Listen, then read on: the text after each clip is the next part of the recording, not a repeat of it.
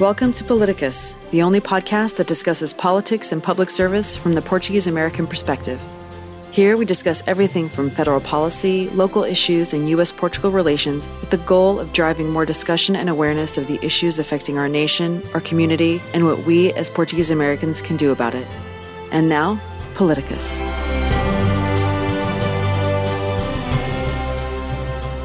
Welcome, everyone, to another episode of Paliticus.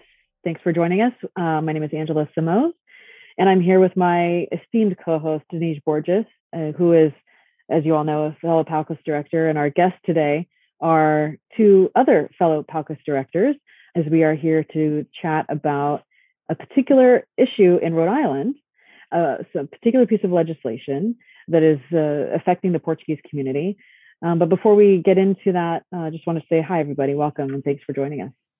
Hi. Thank you. Thank you, Angela. It's always a pleasure to co-host this with uh, I'm you know with the new space exploration that we have in Mars. We have not found any better uh PALCUS or Portuguese American uh, chairperson in Mars, so we can say that you're the best in the universe.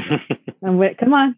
Come on, I want more. Yeah. No kidding. and and and beyond, as, beyond as, and, beyond, as, and, right. and, beyond and beyond. We're we're we're actually speaking to God Himself right now to see if there's any better one up there, but I we haven't found one yet. That's a new one. That's a new one. Yeah, I like that. yeah. All right. So um, we have Daniel da Ponte, who is our uh, director from Rhode Island, and he's also a former uh, state senator uh, in Rhode Island and currently a partner with and a founding partner of Access Advisors, I believe. Um, so welcome, Dan. Thank you. And Jack De Oliveira is a PALCUS director from Connecticut. Um, he's uh, currently a, a, actually an elected uh, official there in Connecticut. Um, they welcome Jack. Thank you for having me. Um, so, Dan, why don't we have you give us a, a, brief overview of the legislation in play in Rhode Island right now, and then we can delve into you know how that affects the community, and then what PALCUS has been doing about it. Sure. So, uh, in the 1980s, you know, the the, the Portuguese American uh, representation in both um, the House and the Senate in Rhode Island, and flowing on down to local uh, communities and local governments as well, was pretty significant and pretty pretty strong. Folks that were in positions of uh, of leadership and and political power uh, at the time, and um, they proposed legislation to actually uh, one of my predecessors, former Senator John Correa, proposed legislation um, that uh, Portuguese be designated as minorities in state statute.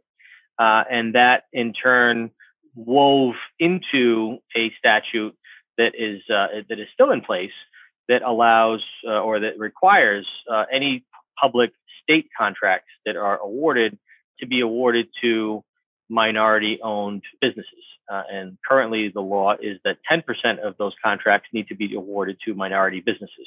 In terms of what defines minorities, uh, it has evolved over time. and the Rhode Island Department of Administration does have an office that handles with verifying and certifying minority-owned um, businesses, and they, you know, at the end of that application process, they need to obtain a, a certificate you know, certifying that they're a minority-owned uh, business.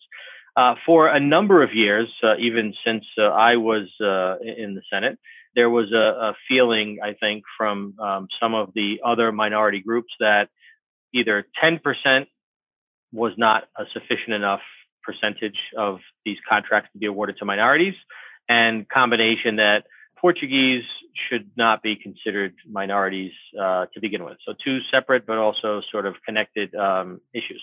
So there have been, you know, over the last I don't know how many years, but a number of years that legislation was proposed that would essentially take Brazilian Portuguese and lump them in with the Latino minority group and take African descendant Portuguese from you know Cape Verdean to um, folks that are you know consider themselves Portuguese but come from uh, some of the Portuguese uh, African colonies in particular, uh, and lump them in with the you know black or Negro uh, minority group, and, eff- and eff- effectively you know any white Portuguese person uh, would be cut out and not considered a minority.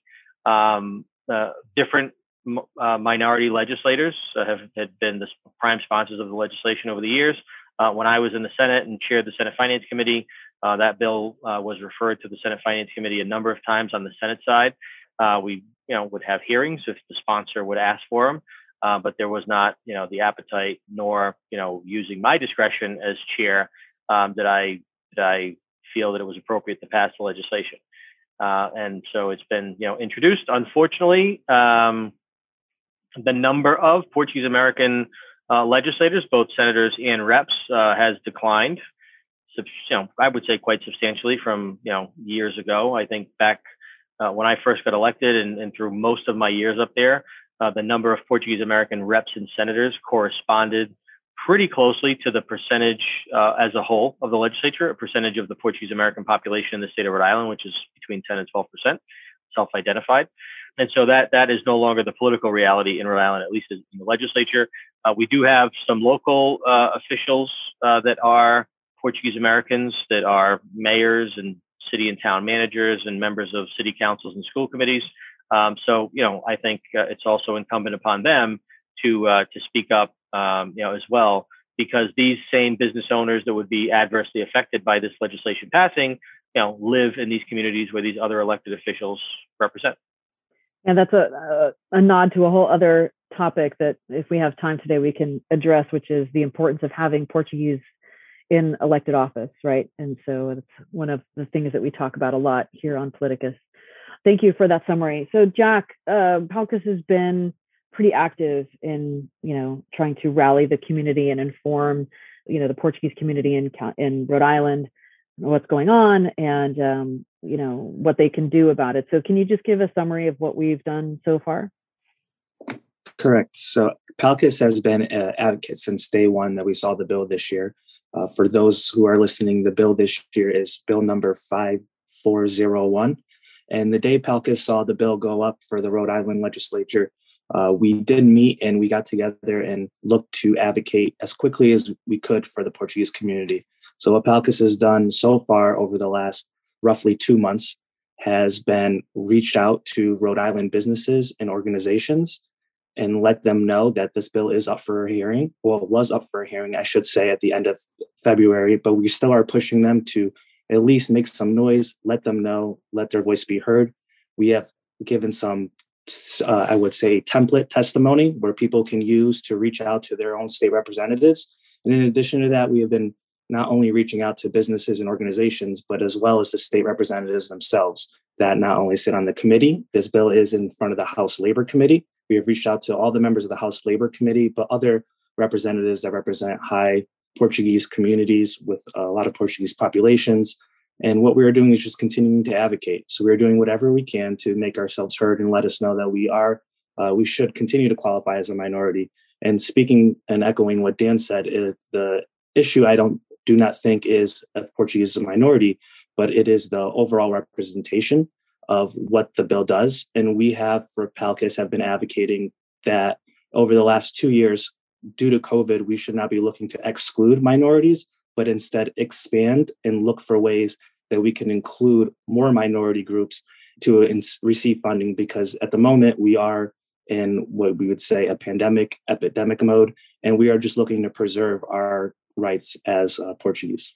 That's a great point. So, um, Dan, can you talk a little bit about the the expanding ethnic diversity of the state and and why, you know, to what both you and Jack brought up that you know instead of trying to exclude groups, especially given the pandemic, that we should be looking at ways to expand opportunities for more groups. I don't want to get overly analytical, but just something that sort of stood out to me was uh, because you'd really have to go down into these, you know, subcategories. But just looking at it from a, if you try to look at it maybe from a relative basis, right? According to the last census and that was done in, in census data available for Rhode Island in 2019, okay, 16.3% of the population in Rhode Island is defined as either Hispanic or Latino. Okay, that doesn't even get into well, and then there's another eight and a half percent that are black and and um, or African American. Okay, so when you add those two together, assuming relatively speaking, you know the, the, the same proportion of minority businesses that would qualify that would be would fall within the black uh, African American or Latino or, or, Hispanic you know population, right there, to me anyway, presents that this 90 10, this 10% thing is already a problem, right? Because you already have, uh, you know, and that's without getting into, you know, any of these other, you know, like subgroups. So, uh, you know, Palcus, um, you know, sponsored the, the Make Portuguese Count, and we'll see what the results of that uh, end up being with folks that, you know, would go and identify themselves as Portuguese in the in the census um, survey. Uh, but you may very well have people that you know, I mean, so white alone, uh, listed as white alone in terms of the census, census is 83.6%. Uh, I mean, Rhode Island is a white state, but it's not that white as far as I'm concerned, right? So um, to me, all of these things sort of percolate up into that the problem here, and I, I reiterate, in, in, my opinion, is not, or the, the objective here should not be to exclude certain ethnic groups or certain, by definition, minority groups I really do think it's time, given the demographics in Rhode Island, backed up by the census data, uh, it is time to change that, you know, 10% and increase it to something that is much more representative of what the true minority representation or the true minority population is within the state of Rhode Island. Uh, Dan, so there's the the precedent set here. Um, how important? Of course, you know we we know how that is in politics, and uh, you were there quite a while. So, um, how important is the precedent set here of the Portuguese presence, you know, within this bill, and how and how does the community move forward using that precedence as something to continue?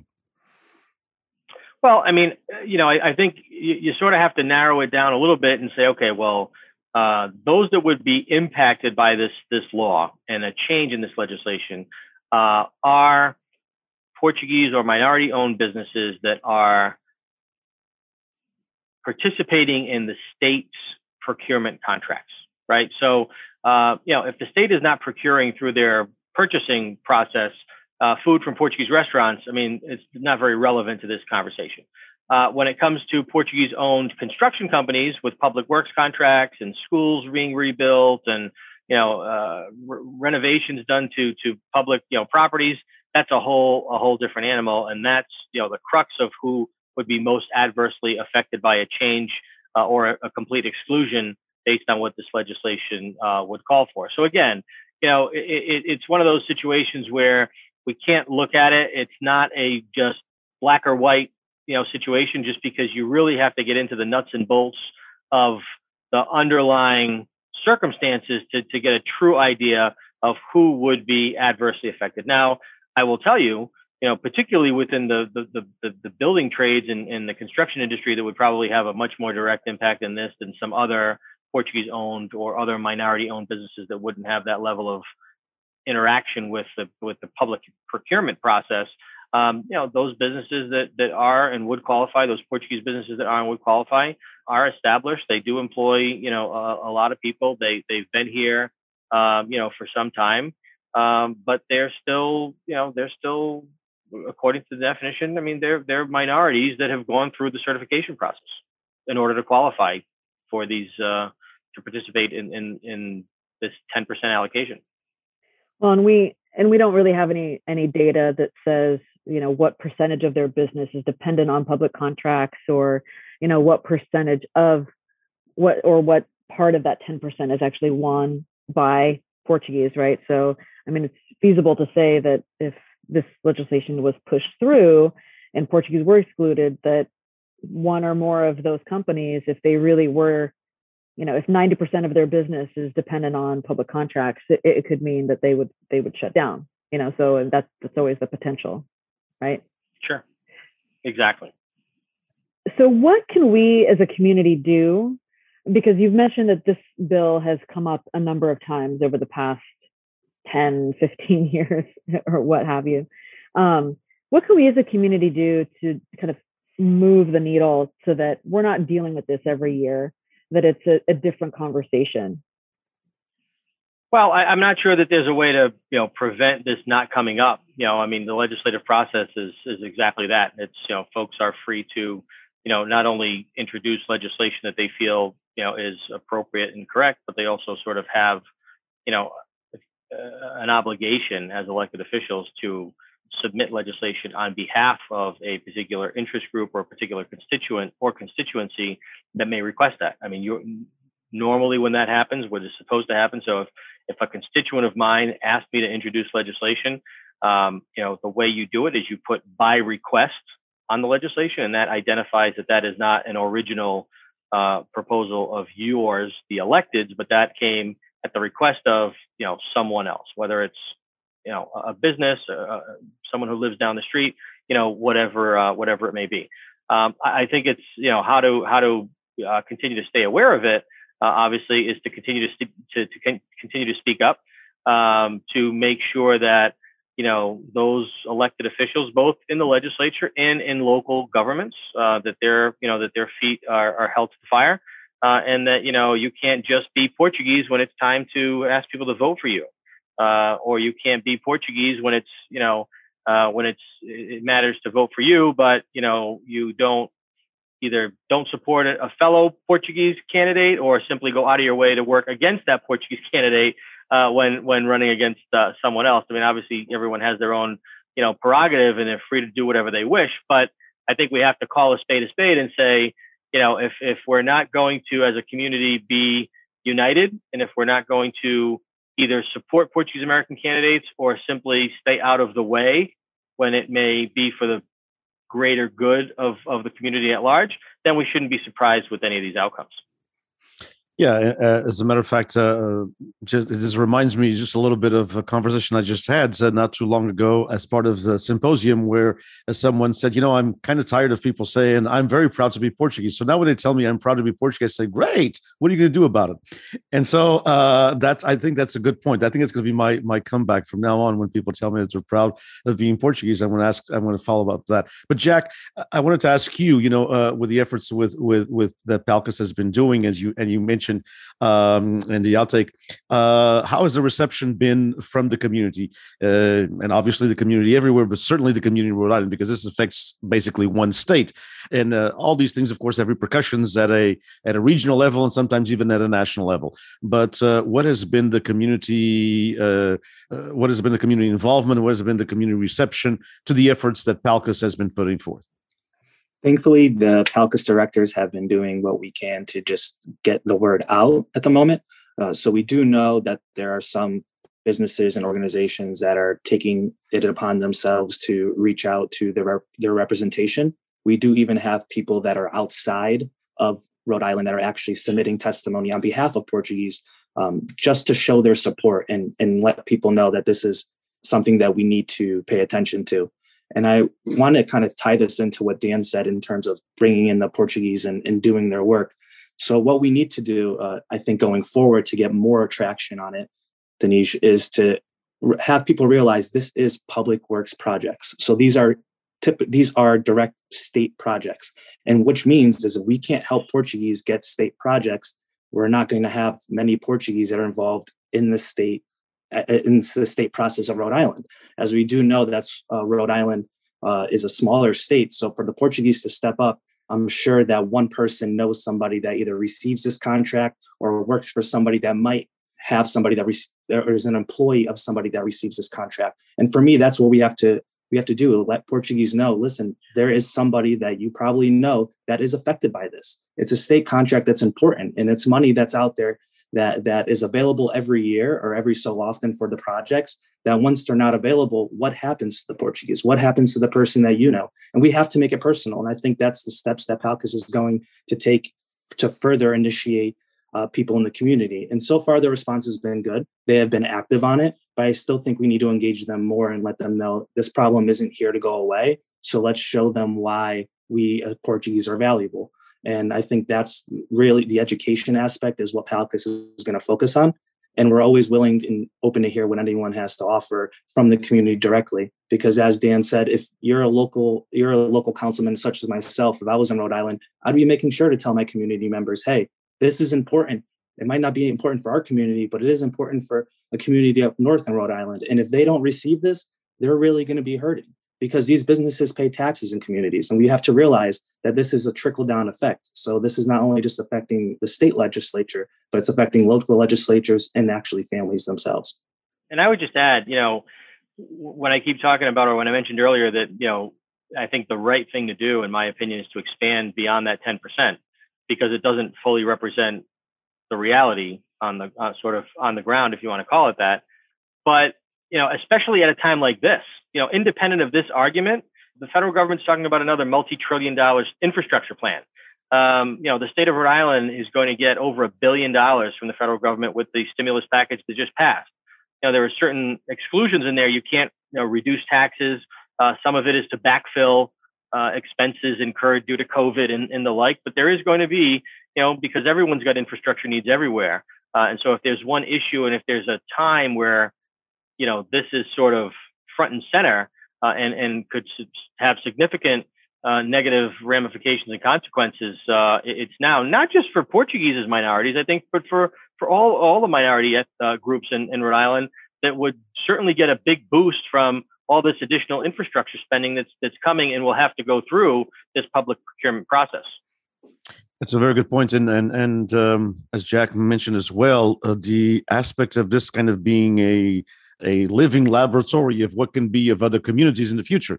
You know, Rhode Island has this unique situation of being a smaller state uh, and uh, you know with uh, a little over a million people correct me if i'm wrong uh, dan is the population and you know, over 100000 a million fifty a million fifty thousand, a million fifty nine thousand three hundred and sixty one, according was, to the census in twenty nineteen. I was pretty darn close, pretty, uh, and uh, and so about a hundred thousand Portuguese, a little over. So we're talking about this um, being a laboratory for other things that might you know come in uh, to play in other communities whether it be in new jersey or massachusetts or california or idaho. And so um and so it's a good point that you brought forth jack that it is important that Portuguese Americans, and that's the role. This is to me the pivotal role of PALCUS, and and that's why more people should join us. Which is the uh, the pivotal role of putting communities together. More and more, the important thing that we can all do for one another, whether we're in one state or, or another, one state or another, is to com- to to to communicate and to have this relationship between the communities because our our issues are a lot uh, more have a lot more in common than uh, they have in any anything that yeah there's a lot more there's a lot of strength in in the commonalities that we have between communities. And so that's that's a very good point. And I, uh, and I and I'll just say too I mean you know listen I, I've made no secret about it. You know running for office is a a a it's a it's always been you know a huge commitment. And it's an even bigger commitment I think today just with all of the you know challenges that come with it from um, you know social media to folks really being you know divided. Uh, but i think it's important you know not only is it important i think in a priority to get you know portuguese continue to get portuguese americans elected and any ethnic group frankly you know elected in, in, in proportion to the population in wherever it is that you live whether it's on a city or town council up to a state uh, a state legislature. Uh, but i think it's also important for the portuguese community that you know even if they are are are not a dominant population in a particular community, but a very strong and very relevant one. I, I would always say, to me, as a Portuguese American, it was always more important to have a, a legislator speaking about that, you know, legis- in the legislature's perspective, you know, having someone that appreciated and advocated for the Portuguese community than having someone that was Portuguese in name only and could really care less about the community. Uh, I was very oftentimes criticized for that, but I think you know the, the communities where they may not have a, a candidate per se who's Portuguese American to run, um, but they should certainly get behind the right candidates who are going to listen to the needs of the community and make their voice heard. Indeed, and I think that that is a very good point, and then we can discuss that actually and get a little bit more uh, take on that because you know how do we you know with the with this Rhode Island issue, it, there's another issue that's you know uh, in the forefront of who we are as a national community in every area that we're in how do we get our elected Portuguese Americans? And we don't have as many as we'd like to have. Obviously, we only have four in Congress, and you know we'd love to have you know ten or twelve for in the in, in the House of Representatives. And as Dan mentioned, there are less than there were in the uh, state of, of, Rhode Island. Uh, we have the same thing here in California, for example. I mean, we at one time had seven uh, Portuguese Americans in state office, in both the Senate and the uh, Assembly, and now we're down to two. And that, well, three, basically, uh, two and a half. Let's put it that way. But we are basically down to three. And and how do we make these folks a little bit more in tune with the community? How do we get to that point? I'm very proud to be Portuguese. Okay, great. You know, show me. You know, what what kind of dialogue do we as Palcus, and we're all four directors, uh, and we have uh, the most almighty of all directors with us. So, you know, how can we have? Uh, how can we get folks? In public office to be a little bit more Portuguese because I don't feel, to be honest with you, that they are uh, defenders mm. of the cause uh, as much as we in Palcus are, and we're not elected to anything. You know. Before you answer that, Dan and Jack, I'll just add to that. As I, I couldn't agree more because it's, for, for example, Portuguese language is an issue that we're always talking about, and how do we get um, Portuguese offered in more schools? And so, you know, maybe it's something where do they just not know what they should be advocating about i mean they probably should but let's say for hypothetical they they don't know what is important to the community so do we lay out an agenda for them and say listen as an elected official we need your support in these two three key areas. Help us get portuguese offered in your local schools. Help us you know and, ensure that portuguese businesses are considered um, for state contracts something like that. So is it is it more do we have to make their job easier? Do we have to make it easier for them to be more Portuguese? I guess is the question. That's a good point. That's a good question. I'd like to hear from both of them because I believe that that is a good point. That's part of the lobbying group, that lobbying job uh, that, and Dan was in public office knows that, that, you know, we probably need to do a little bit better job at Palcus. But for the record, we cannot lobby just to uh, well lobby for lobby lobby uh, we just want to make sure provide yes. information yes. provide Educate. information that's what that's what that's what lobbyists Educate. do advocate for advocate for it i think that we do need to advocate a lot more and so i'd like to hear from both of you you know do is it something that as a national organization we have probably been lacking on i mean you know sometimes you have to have things prepared for people uh, well, I, I, think it's just you know I think it's just making people aware. I think it's it's educating them. I think it's it's communicating. Um, I mean, listen, you know, everyone's busy. Um, I mean, that's part of the underlying reason why people, more people don't run for public office. I mean, you have those folks that, you know, they they've got the, you know, they've got that political bug in their DNA or in their in their, you know, they got that as we used to say, the fire in the belly. And you know, politics, they they live it, breathe it, uh, and they want to be a politician. Which you know, those folks exist everywhere. Um, but I think there are, you know, there's an opportunity for folks that are you know more concerned about the policy and may not have frankly the confidence in themselves that they could be elected or could make a difference. So you know i think awareness is is one you know aspect of it. So when there are these hot issues that you know could have an impact um, you know I, I used to tell kids when i used to go into high school classes and speak to them all the time just about government and, and the in the in the political process um, and i think you know what i would say to them applies to any portuguese american frankly uh, and that simply is regardless of what you decide to do or whatever whatever your career path, wherever your career path uh, takes you, at some point, you professionally and personally will intersect with the political process. Um, you could be, you know, a Portuguese American nurse, and it could have an issue that's not anything to do with being Portuguese, but it could have to do with, you know, mandatory overtime in the hospital that you work at, for example, right? Uh, but if it so happens that, you know, as a Portuguese American, you can connect uh, and sympathize with a Portuguese American elected official to share your perspective if, if they have a vote on that particular topic, if it's before the, the body that they sit in. Uh, that's just a natural affinity and a, and a natural connection. So, you know, I think information and education and just simply, you know, awareness, you know, as I started to say, you know, folks are, are busy and it's very easy for, you know, all of us to have, you know, an ever shrinking attention span to things in our in our everyday lives, let alone these things that might just be on the spectrum and and, and really tangential in, in, in so many ways. Jack, your take on it? I think it's it definitely focuses number one on awareness, as Dan said. Um, he he brought up a good point. Actually, one of my favorite quotations in my office was uh, Gandhi, who actually said, "Anyone who says they are not interested in politics is like a drowning man who says they are not interested in water." Um, it surrounds you. You're you're you're in it no matter what. Like Dan said, it it, it it's it's involved. Uh, I mean, it evolves, so we'll always be here. Uh, for me, the awareness focuses. I think if we can create a, uni- a universal message, it will definitely help. Um, as we know, there's you know everyone deals with different issues. For me here in Connecticut, and as Dan knows, we have town government rather than county government, so it's very very local, very specialized. But there's Portuguese Americans that deal with county government. So there might be one town in their county that's highly Portuguese and others might not be. So we can kind of give, uh, if PALCUS can universally give kind of a, a sheet of what we're looking for, you know, top three, top four issues that we can get out to these officials and maybe they can look to expand in their areas or see why they cannot expand in their areas. It might help us out a little bit in kind of formulating um, a, a way direction to go. And then number two, when it focuses on awareness, for me, it's how involved you were Port- uh, personally Portuguese. So for me, you know, growing up a little bit more Portuguese, it was the DNA is still involved for me. But I've realized some people that are three, four generations out that, you know, their grandparents or great grandparents came from Portugal. They don't have that connection anymore to Portugal. So they might not feel that advancing Portuguese issues might be as important to them which is for me kind of wrong because that is what you were built on. You know, you came from that. You should be able to appreciate your heritage. So I think it's important in getting people to understand that the Portuguese heritage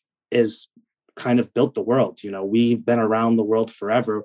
Embrace what you have in you and understand that we're a community that works together, transatlantic. We do not want to, you know, we don't sit at the backside in, in the wrong ways. We're always there to do the right thing. So if we can embrace that, all elected officials and even ones that aren't elected yet that might say, "Hey, I'm going to put Portuguese on the backside," but why? There, there's no downside in saying I'm Portuguese. Who who looks at a Portuguese person and says, you know, I'm go- I'm going to shun you? They really don't. Portuguese have have been very influential and really help help out the world. So for me, it's that awareness of making people aware to, you know, you are Portuguese, be proud of it, and two what is a universal message that we can give to people that say here's something simple that you can maybe work with and then we'll get into the specifics later when you need more help yeah, I think that's it's definitely a good action item for us, right? Like we needed more work, but I, but it's a it's a natural extension of the results of the PALCUS Index survey, right, where people indicated what was most important to them, and Portuguese language education is one of them. Having more Portuguese in office is another, and then the third one, which might be a little bit more difficult to affect at the with elected officials, but we can find ways to do it, which is you know helping to keep our communities alive, the clubs, the organizations, the the traditional festivals, things like that. So, I mean, I think it's a natural extension of that survey, and and it's exactly why we do that survey so that we know what the Portuguese American agenda is at the national level, and then you know what can PALCUS do to affect that. So um, I, I, think we've hit on something really important here. And with that, we unfortunately we have to end. We have to wrap it up. But uh, I think this is a really important discussion. I hope that everyone listening has a better understanding of why it's important for you to make your voice heard. You know, as as Jack quoted Gandhi, even if you don't care about politics, politics affects your life. So you have to have a voice. And so make your voice heard by letting your local and uh, your state officials know how you feel. Um, if you have any questions about any of this, we are always available at PALCUS. At, the email address is palcus at palcus.org. We love to hear from our members and, and people in the community. So please uh, give us a, a, a, drop us a note uh, and let us know what your thoughts are. Um, if you haven't hit subscribe to this uh, podcast, please do so now. Please share the conversation with friends and family so that we can engage more people in this dialogue about becoming more politically active and making our voice heard. Thank you to Jack and Dan for your time today. Thank you, Denise, as always. Thank you. And um, with that, we're, we're going to wrap it up and say, have a wonderful day. Thank you so much. Indeed. Indeed. And let's remember, let's continue to be proud of being Portuguese, but what are we going to do about it? Amen. Thanks, everybody. Thank you for listening to Paliticus, the official podcast of PALCUS, the Portuguese American Leadership Council of the United States. PALCUS is the premier national organization representing the interests of the Portuguese American community at large. To learn more about PALCUS and how to become a member or to make a donation, visit www.palcus.org. To submit feedback or suggestions about the podcast, email us at palcus at palcus.org. The views and opinions expressed by the hosts and guests of the show are not endorsed by Palcus. Paliticus is made possible through the support of the Luso American Development Foundation.